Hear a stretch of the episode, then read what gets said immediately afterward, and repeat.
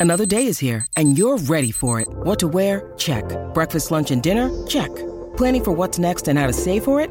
That's where Bank of America can help.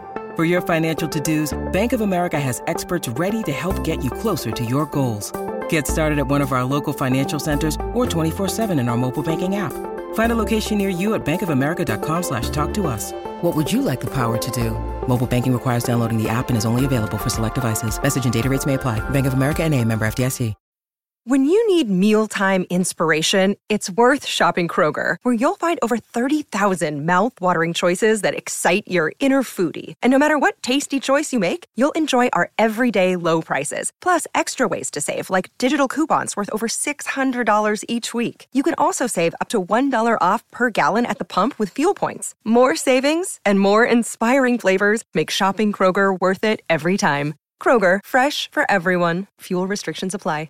Hello, it is Ryan, and we could all use an extra bright spot in our day, couldn't we? Just to make up for things like sitting in traffic, doing the dishes, counting your steps, you know, all the mundane stuff. That is why I'm such a big fan of Chumba Casino. Chumba Casino has all your favorite social casino style games that you can play for free anytime, anywhere with daily bonuses. That should brighten your day a little.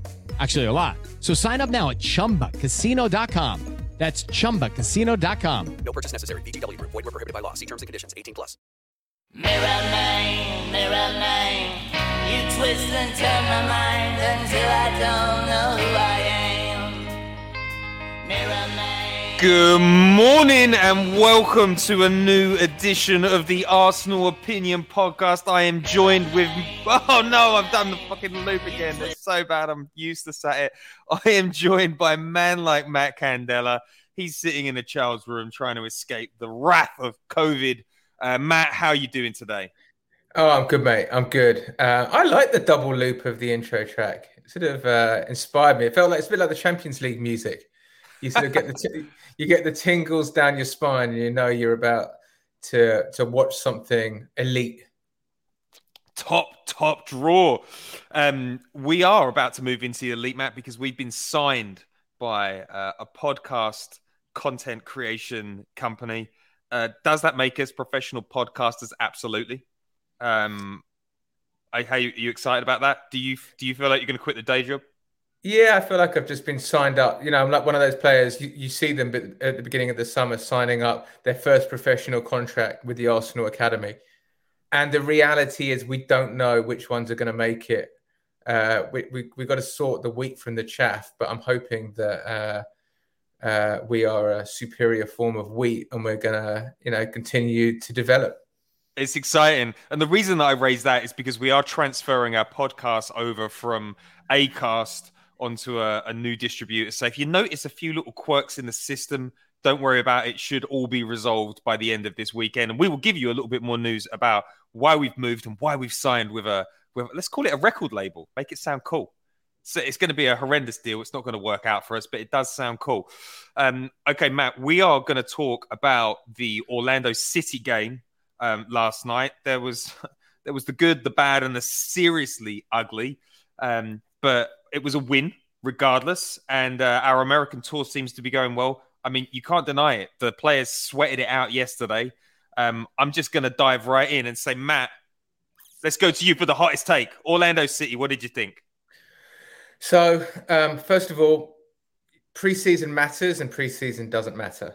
You know, uh, I think it's all about stability and minimum fuss, minimum injuries.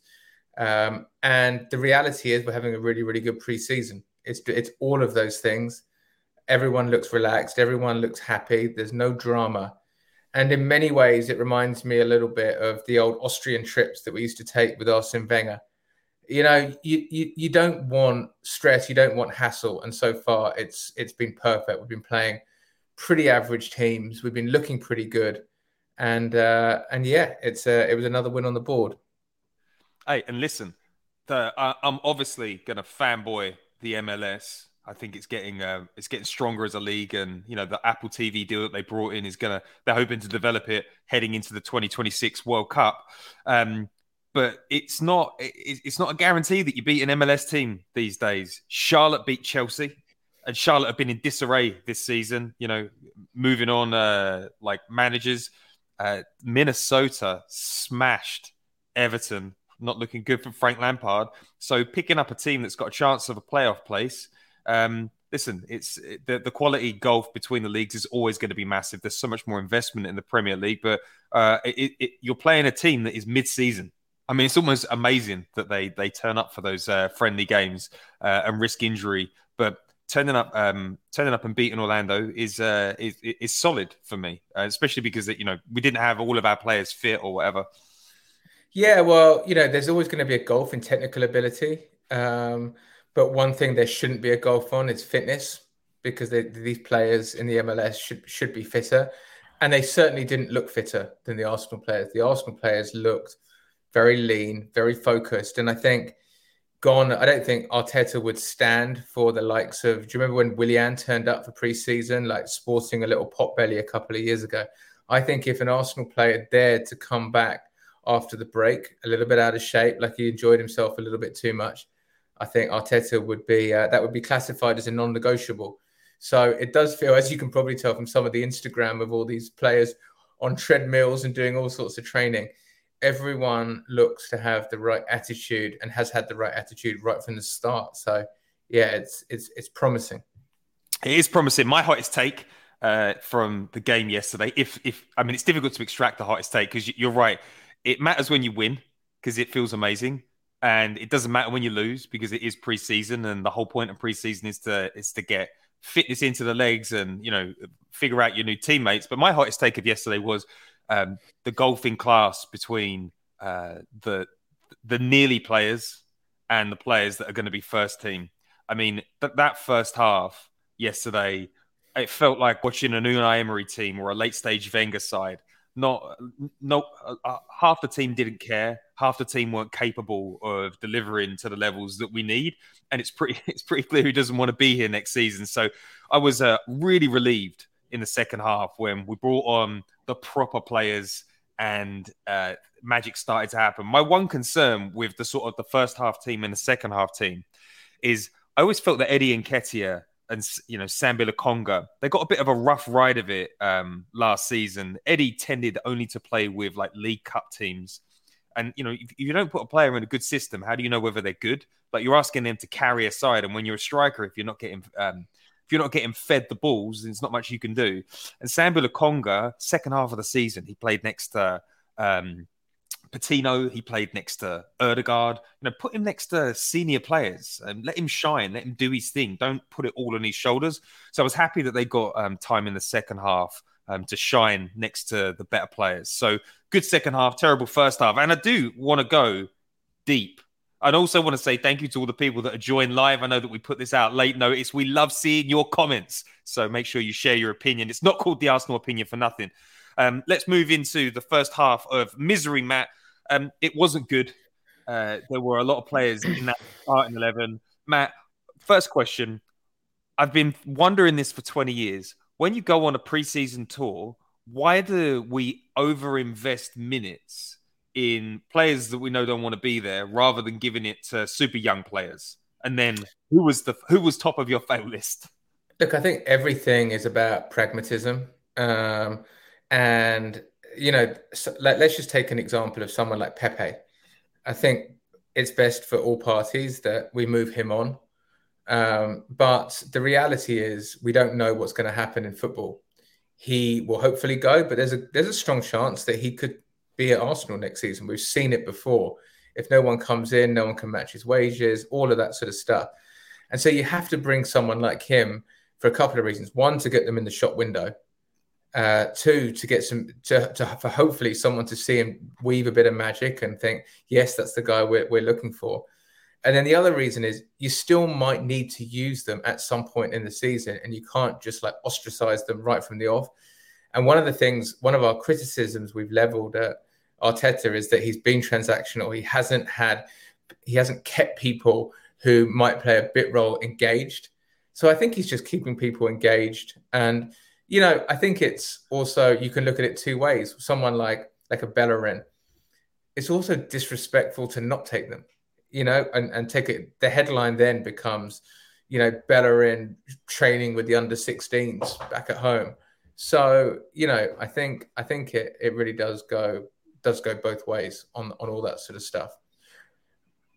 Yeah, I, I, I think you're I think you're spot on there, Matt. And it's it's unfair of us to say that Arteta needs to work on his interpersonal skills and then tell him to do something which would run counter to creating a, a warm culture. I think my I think maybe one of my worries was that there were a lot of young players that didn't go on the tour. But I guess the counterpoint to that is listen, players like Marcelo Flores, uh, who just went to Real Oviedo, they they need loans. It's more important for them to be able to move quickly um, in and around Europe than to be on a tour uh, getting minutes. So uh, yeah, can't Yeah. can't be too dismissive, I guess. Yeah, you wonder if actually the model is more like bringing the sort of 16, 17 year olds for like who are really, really excelling for a taste, like the raw waters, you know, bringing them in, they get a taste. Um, and that small taste, that like soupçon of elite football will stay with them for a long, long time. And that can be a real motivating force. But it's more about giving them that feeling rather than actually an attempt to integrate them within the first team. So it might be that we use it more as a, a little taster for the really young players, and then the ones who are like a year or two older, a little bit more developed. There's no point. Like it's not about just being there. It's that they already know what it feels like to be there. Flores has played for Mexico. It's about getting them the minutes with the right team. So I don't have any problem with it, and I think a little bit uh, has been blown out of all proportion by the Omari Hutchinson deal. And the, the reality is, you don't make those types of decisions because you got annoyed about being left out or moved in. Those types of things brew for a long time and involve agents and a whole load of other stuff and money and and and tap ups and the whole thing. And and and we don't we don't have the full story. So I'm less worried about that. I think the team, I think he's bought he's bought the right players, but you know, no one wants unhappy players around, and we're going to need to figure out a deal. But obviously, things like Bellerin and and Torreira, I think is, is, is I can't remember, I don't know whether Torreira is there, but but players like that is, you know, there's it, it's a game of chicken because you know the clubs who might be in for them are also ask getting them to they don't mind that they want the player miserable and agitating and disruptive because it means that you, you're essentially driving the price down. So it's really an instance where the players just have to be professional and let the agents do the deal. And I think everything will work out by the end of the end of the season. Yeah, I agree. I, I did want to go a little bit deeper on on this topic of why the first half um, was miserable and players that you know, like there are some players that aren't at the level, but they show up regardless. And I think you know Manchester City has them. Uh, Zinchenko shows up whenever he gets on the pitch, even if he only gets uh, you know twelve hundred minutes in a season. Like elite level mentality um, which is what we've lacked over the years. And now he's come to Arsenal and he's going to be a star. Um, I kind of hoped that some players would be playing for the shirt um, on this tour. And Ainsley's posting, you know, God will give you a second chance, or you know, whatever his inspirational meme or quote was. He put in a toilet performance, absolutely toilet performance. And I don't know whether it's because he's not at the level or he just didn't care. Um, Pablo Mari, the most handsome man you've ever seen in your life. Uh, unbelievably good looking. Looks like a movie star. Getting ripped through the middle. Uh, not really paying attention. Um, Nicholas Pepe, I can kind of understand. Uh, You know, N- Nicholas Pepe, a lot of talent there, but just not focused.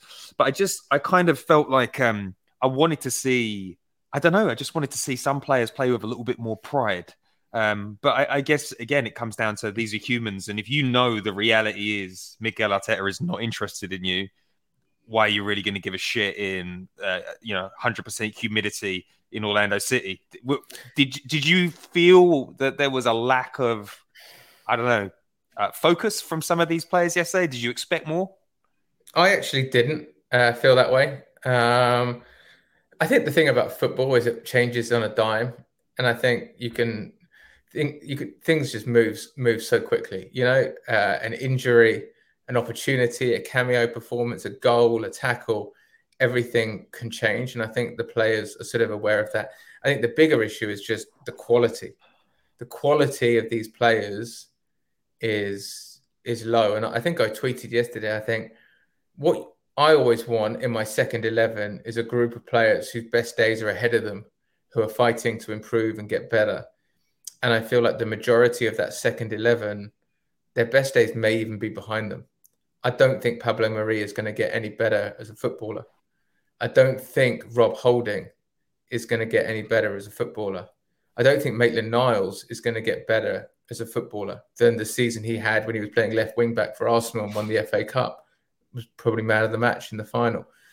I don't think any of those players are, are going to improve, and therefore, I personally would rather rotate them out of the squad and bring players in who are on an upward trajectory.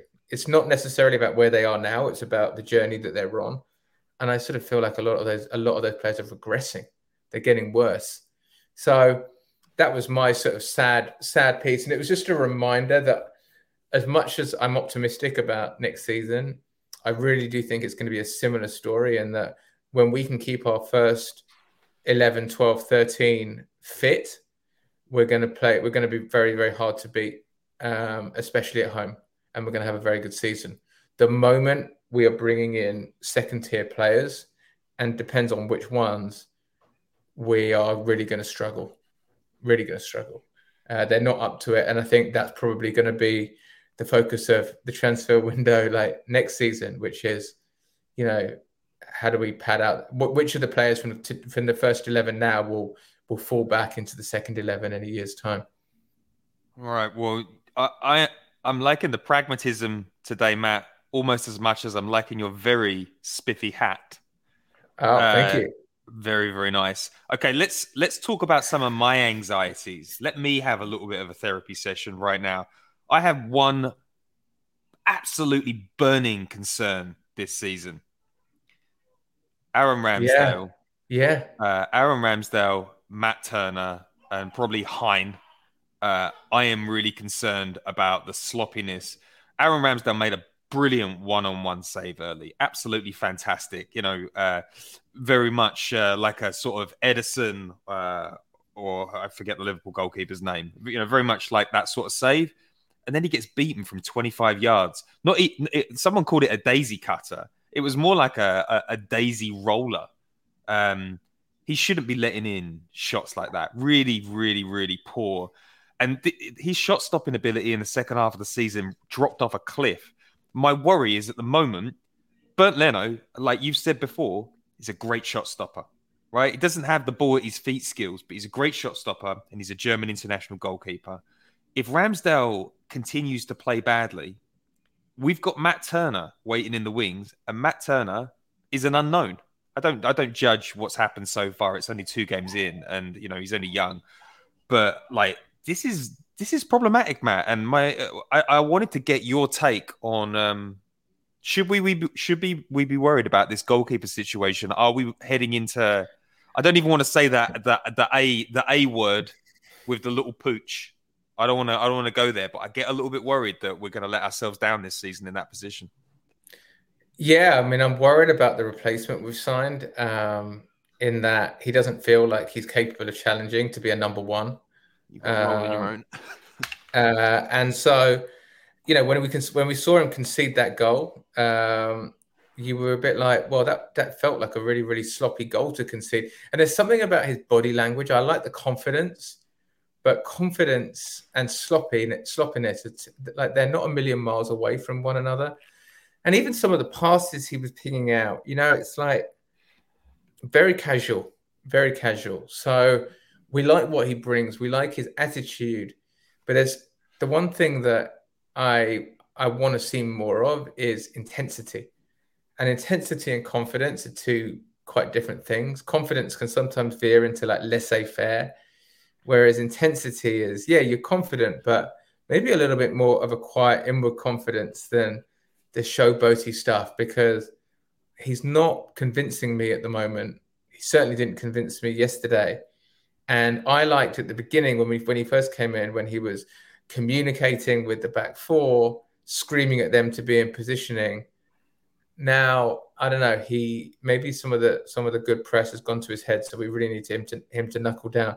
If I could keep Leno, I'd keep Leno because it's not worth selling him for five or six million. If we can get him if we can set him. I mean, he's a 20 million, 20 million goalkeeper Leno, in my opinion.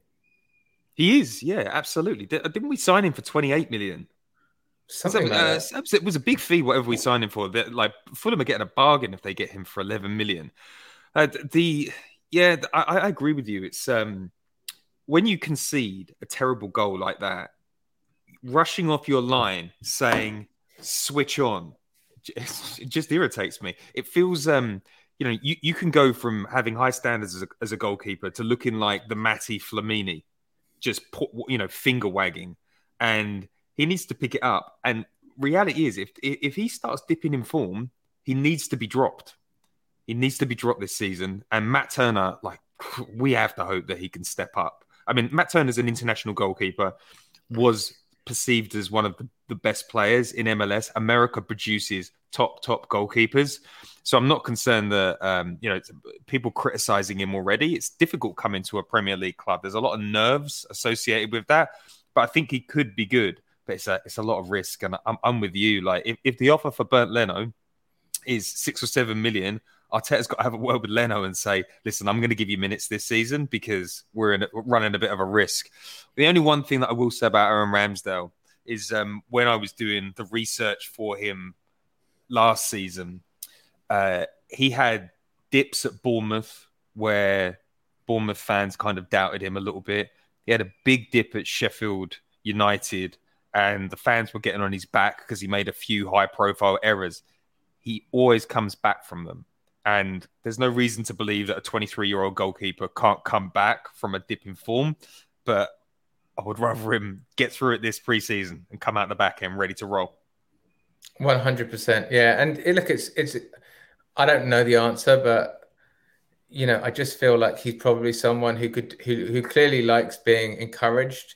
But, you know, let's make sure that there's the carrot and the stick a little bit from Mikel when it comes to Aaron Ramsdale. Um, I think he I think he needs that a little bit. So yeah, we will see, right?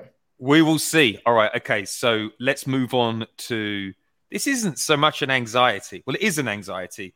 Um, there there are three, there were three things that ruined our season last year. No striker. Uh, no backup fullbacks that hit the level, and no backup for Thomas Partey. I think that we are going to address all of these this summer. The one concern is that um, at right back position, Ainsley is probably the best backup right back at the club. He doesn't want to be there. He's probably going to exit. Yeah, I mean, I mean, you say that, but we're basing that off form of two years ago now. It's not even form of a year ago.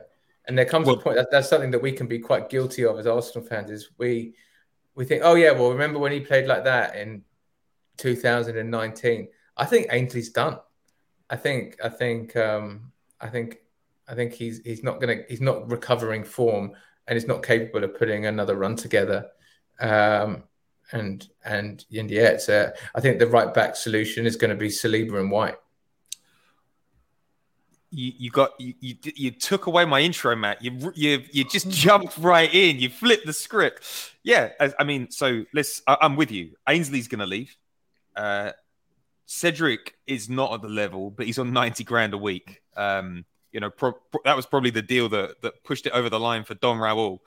Um, ben White looked really good as an inverted right back. He got roasted once, but he has he has the he has the pace to to catch back up. And listen, Manchester City spend 50 million on fullbacks all the time. It's like their standard fee that they put in. Um, I would, I think Ben White's got the pace. Um, putting Saliba in the middle as a centre back makes more sense because he's taller, um, like very Virgil van Dijkish.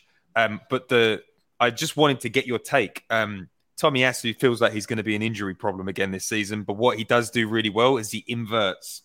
It's not really an overlap machine. Um, do you think that Arteta will be looking at his defense this season, seeing if he can get rid of Cedric and Ainsley? And do you, would you feel confident going into a season saying, "All right, Tomiyasu gets an injury, Ben White's inverting? I think that's where we're at. I don't yeah, like is it ideal? Absolutely not, because I think part of modern football, the fullbacks are two of the most important players, as as you as as referenced by the fact that Man City spent fifty spend fifty million on them every time. So I think it's a major worry that Tomiyasu isn't fit for preseason. because I mean he was out for the whole of the second half of the season. He came back and played like three games, um, and you know the season finished sixty days ago, seventy days ago. Like he's it took he's got an injury that's so serious that two months, you know, he couldn't get over it. Like what's going on there? That's that's that's you know I mean a, a hamstring is six weeks, a calf strain is is six weeks. Like what is the issue that means he can't be fit even in he's not even doing light light jogging, right? I mean, we, we, we, he he won't have had a preseason. Uh, it, It- it's, it's insane. like it's who doesn't. I, I don't understand what's going on there, and I'm amazed that more people aren't questioning that. So I think that we're in the camp where we can say, can we rely on Tomiyasu to play any games this season? I think it's that Do you know- bad. Matt, you know the the thing that grates me, and I, I like I don't work at Arsenal, so I have no idea how these things operate um, with international football. But why didn't someone sit down with Tomiyasu and say, Tommy, there is no chance you are going on international duty. No chance. Tell them no. You're going to be in the World Cup side if Japan are in the World Cup. I don't know. I assume they are. You are not going. You're going to sit on your ass. You're going to have a, a, a- low calorie tropical drink and you're just going to sit there and you're going to recuperate and you're going to come back and you're going to play 40 games next season. We're going to rotate you in with Ben White or William Saliba. You're too important to go and, and play a, a stupid friendly. I just don't understand how he was allowed to go. It was the same as um, Kieran Tierney. Like he goes away to play an international friendly with Scotland, breaks himself. It's like you, Tierney is not going to play um, for Scotland. Uh, You know, if they were to get into the World Cup, they were knocked out by a superb man of the match uh, performance. Uh, no, they weren't. They did. They they are at the World Cup, are they? Uh, not sure. Oh, it was Wales. It was Wales that played Ukraine. Anyway, uh, Ki- Kieran Tierney is not first choice for Scotland, and, and he's not going to go there. But so he, he he butchered our season to go and play a friendly. It just drives me up the wall. I just don't know why uh, Jurgen Klopp wouldn't allow it. No, I wonder whether it's the young players who are more interested in playing for their country and aren't as established to see every game as an opportunity to try and cement a place. But the Tomiyasu thing is is not good, and I think there's a great comment in uh, in in the comments from uh, Ricky Blythe that says too many injury-prone players, concerning patterns with Tierney, Partey, Tomiyasu, and Smith Rowe. We've talked about it and gone. The definition of madness is doing the same thing over and over again expecting a different result. Therefore, we should be expecting Tierney, Partey, Smith Rowe, and Tommy Tomiyasu all to miss a minimum of half the season. Like you gotta, you, you can hope sad, for the sad best. state to be. It's a sad state to be. But It's a sad state. It's a sad state to be. And and you know what? Like get excited if that doesn't happen. Get excited if Smith Rowe manages to put injuries behind him. But we saw it with Van Persie, you know, in all those years where he he he couldn't stay fit, and then finally he did, and he had a few seasons uninterrupted. But it took a while, and all of these players are following a similar pattern, which is immensely talented. We definitely want to keep them. Hopefully, in the future, they can have seasons of uninter- that are uninter- uninterrupted by injury. But there's a fragility there. Like with, with Smith Rowe, it's muscular. With Partey, it's muscular. With Tierney, it's it's more like structural. Uh, and Tomiyasu, like it's this calf. It's always like a calf. It was always this calf issue, right? So, but yeah, it's it's a it's a it's a problem because you don't have a great season with Ben White at right back for 20 plus games. You just don't. Like it works in a certain type of system, but I don't really want to see him playing there week in, week out. And you look back at that Cedric deal and you go, how the hell did we sign up to that? Um, you know, he's not terrible, but he will end up being terrible if you give him a run of games. Yeah, I, I agree. I agree. And uh, but Ben Ben White as a backup works. But if it's backup like being being a backup to Kieran Tierney is playing sixty percent of the games. you know, it's not it's not really it's know not what I really li- backup. My idea of ultimate backup is Ashley Cole and Gaël Clichy. That type of backup where you have a young player who has got a ton of potential, who could one day be a successor in that position and is capable of playing, you know, 15 games in that position, but can also come in and perform that role where maybe he plays as the left winger in front of the, the fullback, or they or they or they or they or they or they play like that, which is more like the Tierney Zinchenko solution we've got, where we've got like a couple of quality players with sort of slightly different profiles who can play in the same position. Ben White and Cedric feel makeshift. They feel makeshift. Yeah, uh, I, Scott from Crab Stats made a, put an interesting tweet out there yesterday. Someone asked him about, um, you know, whether Eddie Nketiah was a backup striker, and he said he's not a backup striker. He's a he's a one B, and I, I kind of like Guy mm. Clichy was a one B to Ashley's one A, and w- uh, we need we need a one B for both our fullbacks because they're not reliable, not reliable at all, and that's um, a concern.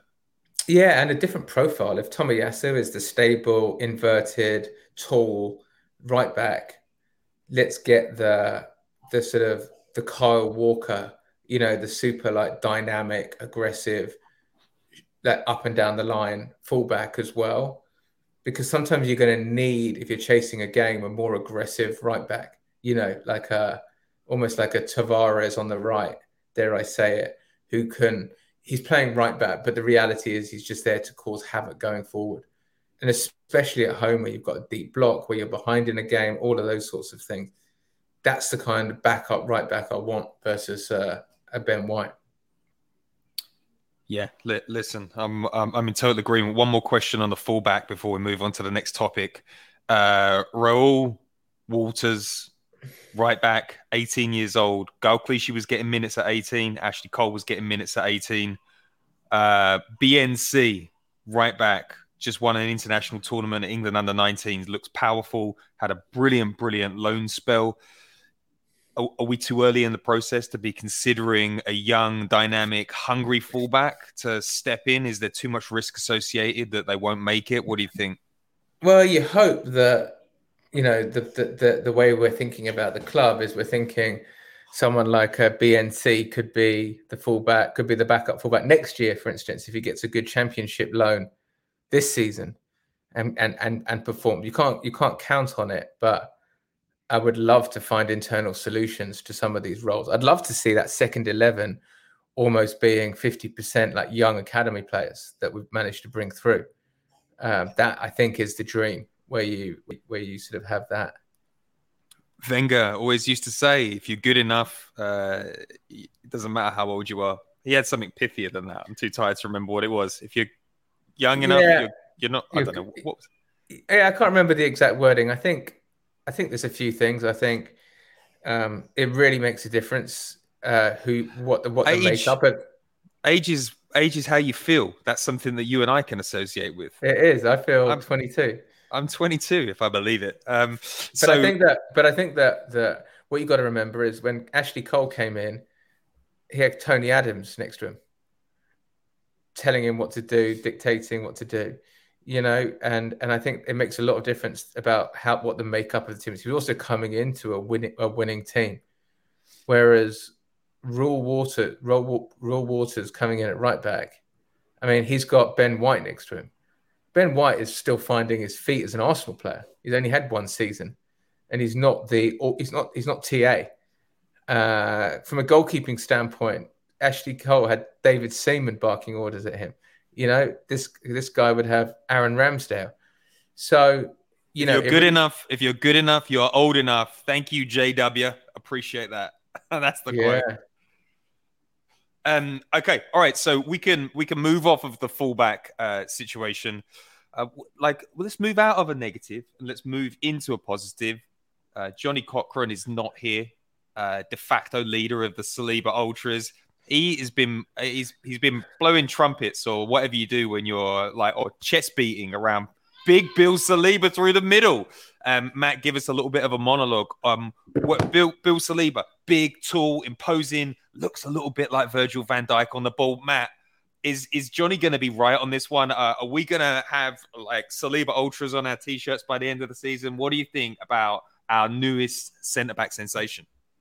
Honestly, I think I don't. I think Arteta would prefer it if Gabriel and Ben White was the best option available. But I think the reality is Saliba is something special. he's got that aura around him. He's like a he's like a racehorse. He looks just just just very very special. So I fully I don't think we're going to be able to keep him out the team. I think he's going to be playing 30 plus games for us this season. I think he's going to be the centre back stalwart. And um, yeah, he's he's he's going to be the guy. You can just see it. I don't. He's not come to play. You can tell. And and if I had to, for me, he's the first centre back on the team sheet. He really is. He he is so imposing. I mean, he's like just incredibly built, and um, I love I, the loan's done him some good. He doesn't. He he's not uh over trying. You know, he's not trying the Hollywood passes. He's just keeping it simple. He's making smart decisions. He looks uh he looks composed.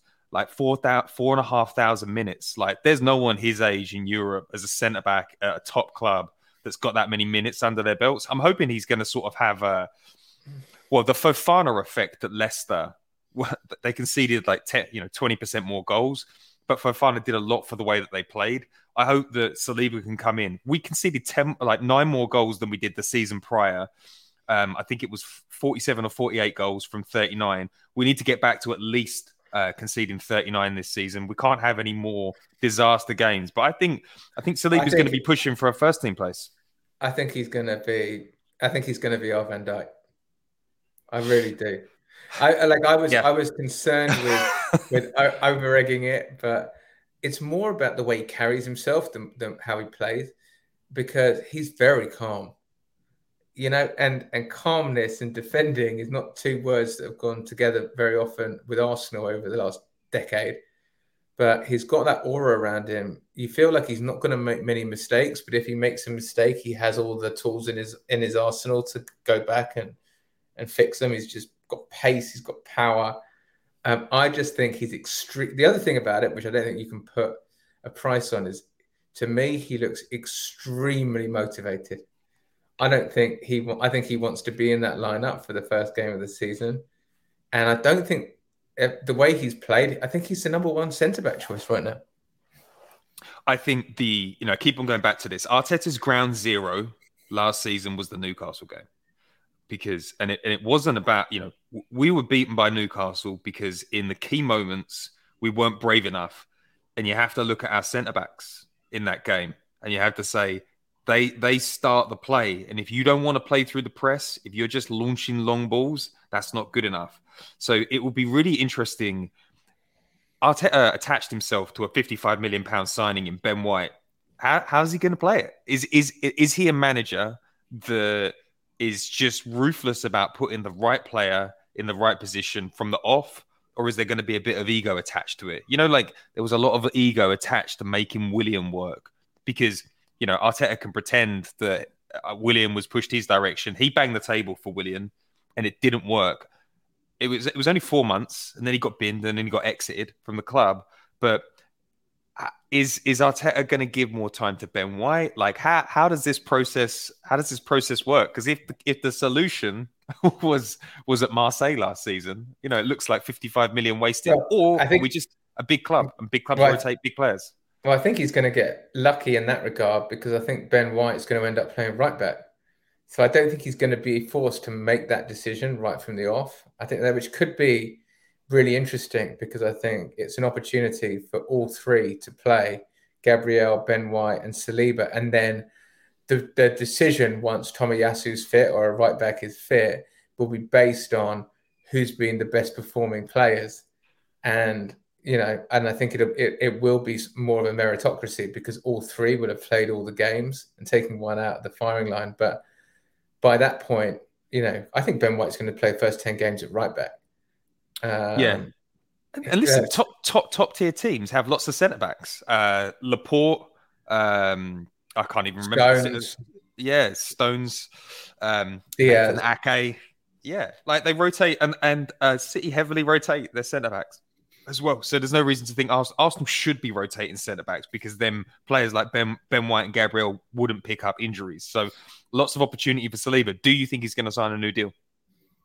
I don't think he's going to sign a new deal. Um, I don't know why why why he'd want to. I think we're seeing more and more in elite sport, not just not just football, players especially young players, back themselves, and he'll be thinking to himself, you know, I'm going to have a much greater pick of player, pick of pick of options, and it's going to drive my position up if I have a really good season at Arsenal. And if I don't, if I don't get, I, I if I don't, it's because I don't get games. But I've got the Marseille experience to fall back on. So, um, I, if I was him, I wouldn't be signing a new contract, or I would maybe do like a one-year extension if that was even an option. But the club don't want to do a one-year extension because that's going to open up as many questions as it does answers. So I think they'll, I think it'll, it'll, it'll be a year, and then Arsenal, I don't think are going to mind that much because the reality is, if he absolutely smashes it, then it probably means that he's really happy and has been given a lot of opportunity.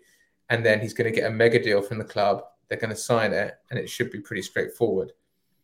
The bigger challenge is if it's sort of like a, sort of a bit of a, a mixed bag, um, or there's any if there's any issues between Arteta and Saliba. But yeah, I don't I don't see him I don't see him him him signing at all.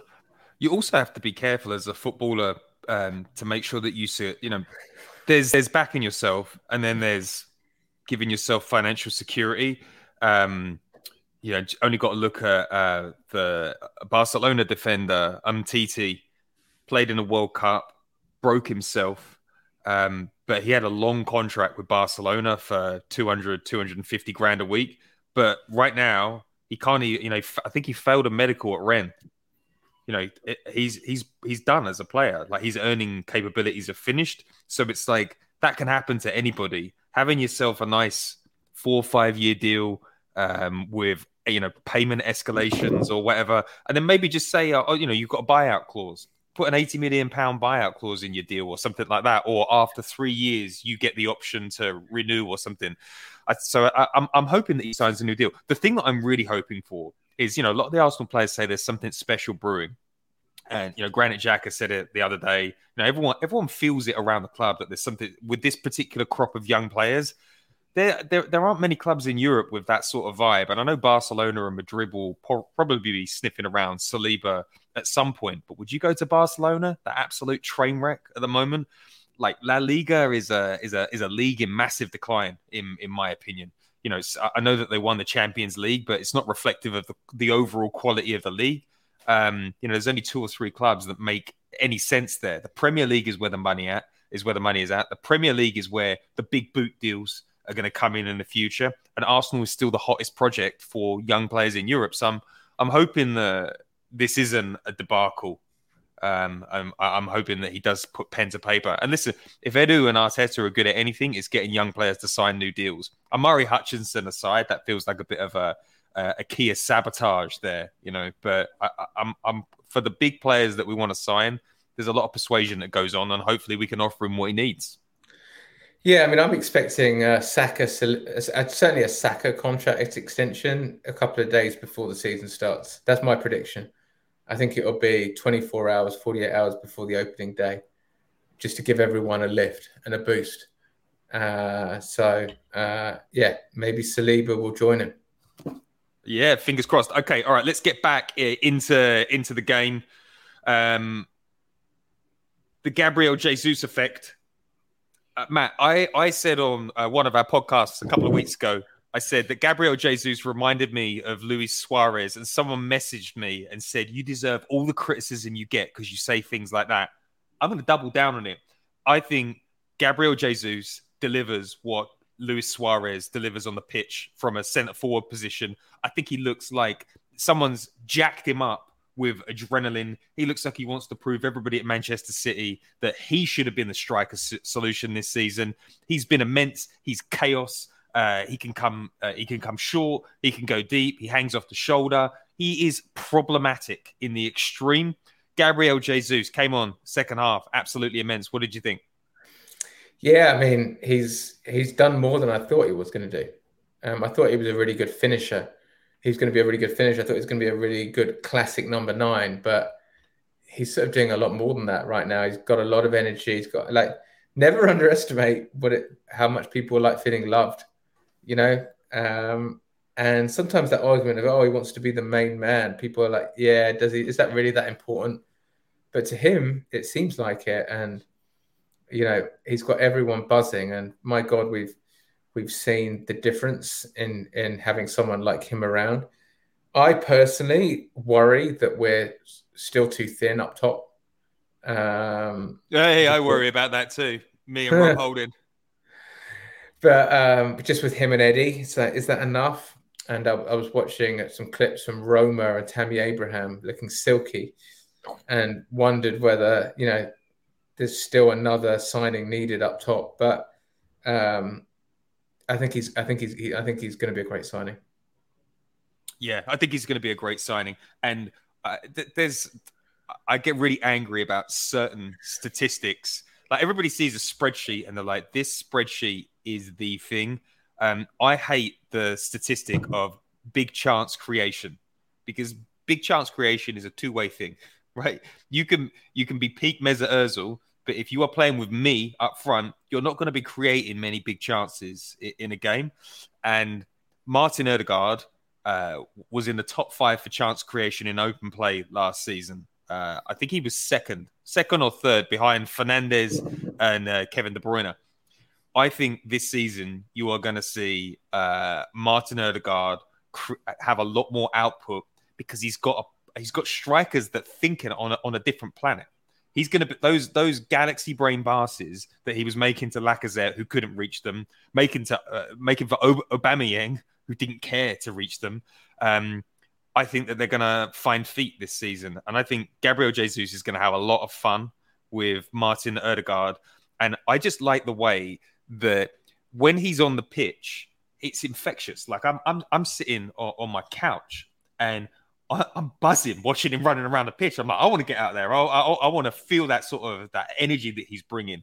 Um, he's a winner. He's humble. Um, I think that the chip on the shoulder thing is so important. The best players all have a chip on their shoulder, um, and I think he's going to be absolutely immense for us this season.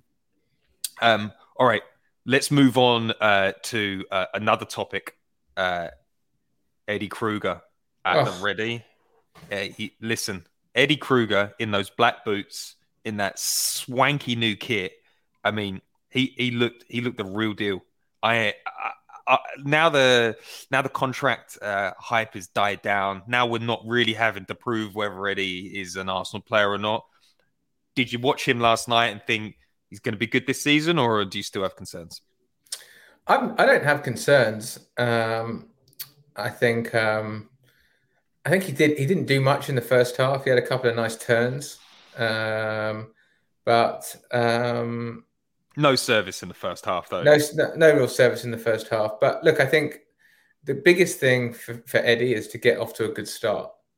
If he can score goals in the first like four, five games, if he can get two or three goals in the first five games of the season, and be competing for that number one spot up top, getting 30 minutes minimum in every game, I, I think he's just going to go from strength to strength to strength to strength. My fear is that he just doesn't get the minutes that that he deserves.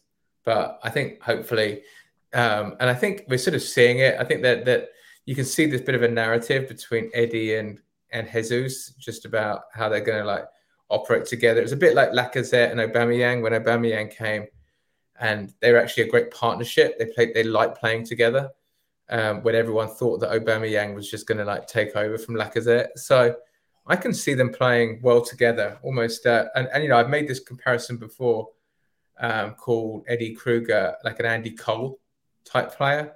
Ooh, I like uh, that. But maybe this is our Yorke and Cole, uh, this sort of like double act up top. Um, so yeah, positive. All right, one more one more section because I know that you've got a bounce in about three minutes. So uh, in uh, in MLS, one of the key features is they have uh, supporter sections for English fans. That's uh, that's the terraces where you where you stand up. Uh, the the kind of remit is that if you want to sit in the supporter section, you're going to stand, you're going to bang drums, you're going to sing songs all game long. And the best new clubs in MLS and some of the classics have brilliant supporter sections, and the atmospheres are outrageous. LAFC. Um, They've got a very sort of Hispanic led uh, supporter section. They're immense. Austin FC, um, very focused, noisy uh, supporter section. Atlanta, like their supporters are absolutely off the scale. Um, they had a support section at Orlando last night. They made noise all game. Um, Matt, when when you look at that, and as a fan, the you know went from season tickets with their parents to uh, transitioning to a young man traveling around the country following um, their team. Do you think the Premier League needs to do more to make uh, season ticket pricing attractive to youngsters and to give them opportunities to meet, connect, and you know build their legacy with their families going through the ranks? Um, would you like to see safe standing back in the Premier League? Is kind of the long-winded way of asking your question. Well, absolutely want safe standing back in the league. I think it's just brilliant for atmosphere. I think it's proven to be safe. Um, and yeah, all in on that. Just to like my first tickets at Arsenal were in the family enclosure. Uh, and this was in the beginning of the 90s, and it was five pounds a ticket. Five pounds for every ticket. So you could buy the first five games of the season, 25 pounds for all five of them. Um, so, you know, I think um, we need to have more opportunities like that for young people to come in and watch games with their families and, and bring a generation of young supporters in. Uh, this might sound, uh, I actually don't have a problem with the price of Arsenal season tickets. Uh, my season ticket is a thousand pounds a year uh, for 22 league games and an amazing seat, 15 rows up on the halfway line at the Emirates um, and I think I think it's worth that money. Um, and I think it is a lot cheaper than other sports, especially being in America, where tickets to the basketball or the baseball is like, you know, 200 plus pounds per ticket per game. So I, I think a lot of people who are really, really upset about season ticket prices, it, it's it's it, it could be a lot worse. Um, and I think a lot of the narrative gets pushed by like club level and all of those things. And yeah, that's ridiculous. Like if people want to spend, that's how they, that's how the club make their money. They can sell it to companies and pay 20,000 a seat and whatever. And David Beckham can go and all that sort of stuff. But, um, and then on supporter sections, look, we've always had a sections of the ground that are supporter sections, but just instead of calling it a supporter section, it was the North Bank lower. It was the Clock End. Yeah.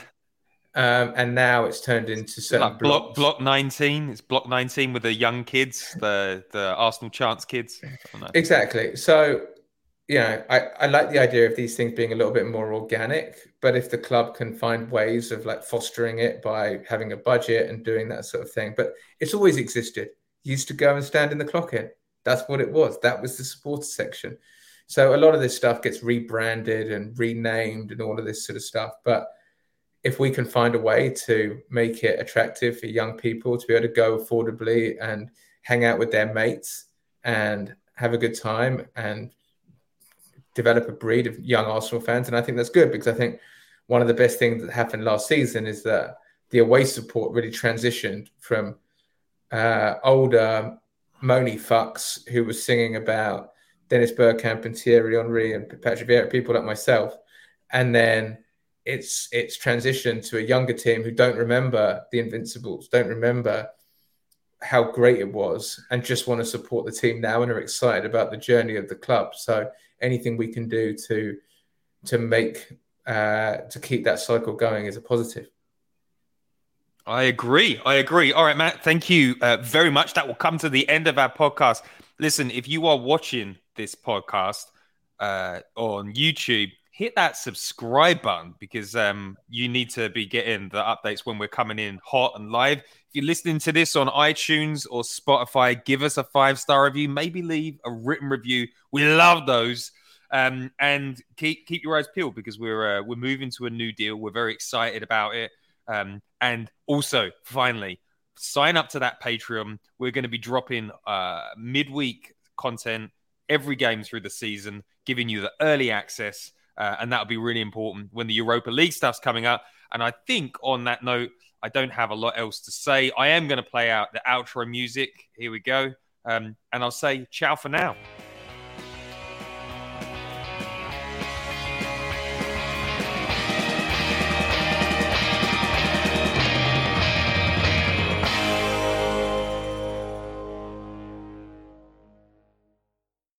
Sports Social Podcast Network. Hello, it is Ryan, and I was on a flight the other day playing one of my favorite social spin slot games on chumbacasino.com. I looked over the person sitting next to me, and you know what they were doing? They were also playing Chumba Casino. Coincidence? I think not. Everybody's loving having fun with it. Chumba Casino is home to hundreds of casino style games that you can play for free anytime, anywhere, even at 30,000 feet. So sign up now at chumbacasino.com to claim your free welcome bonus. That's chumbacasino.com and live the Chumba life. No purchase necessary. Group. Void were prohibited by law. See terms and conditions. 18 plus.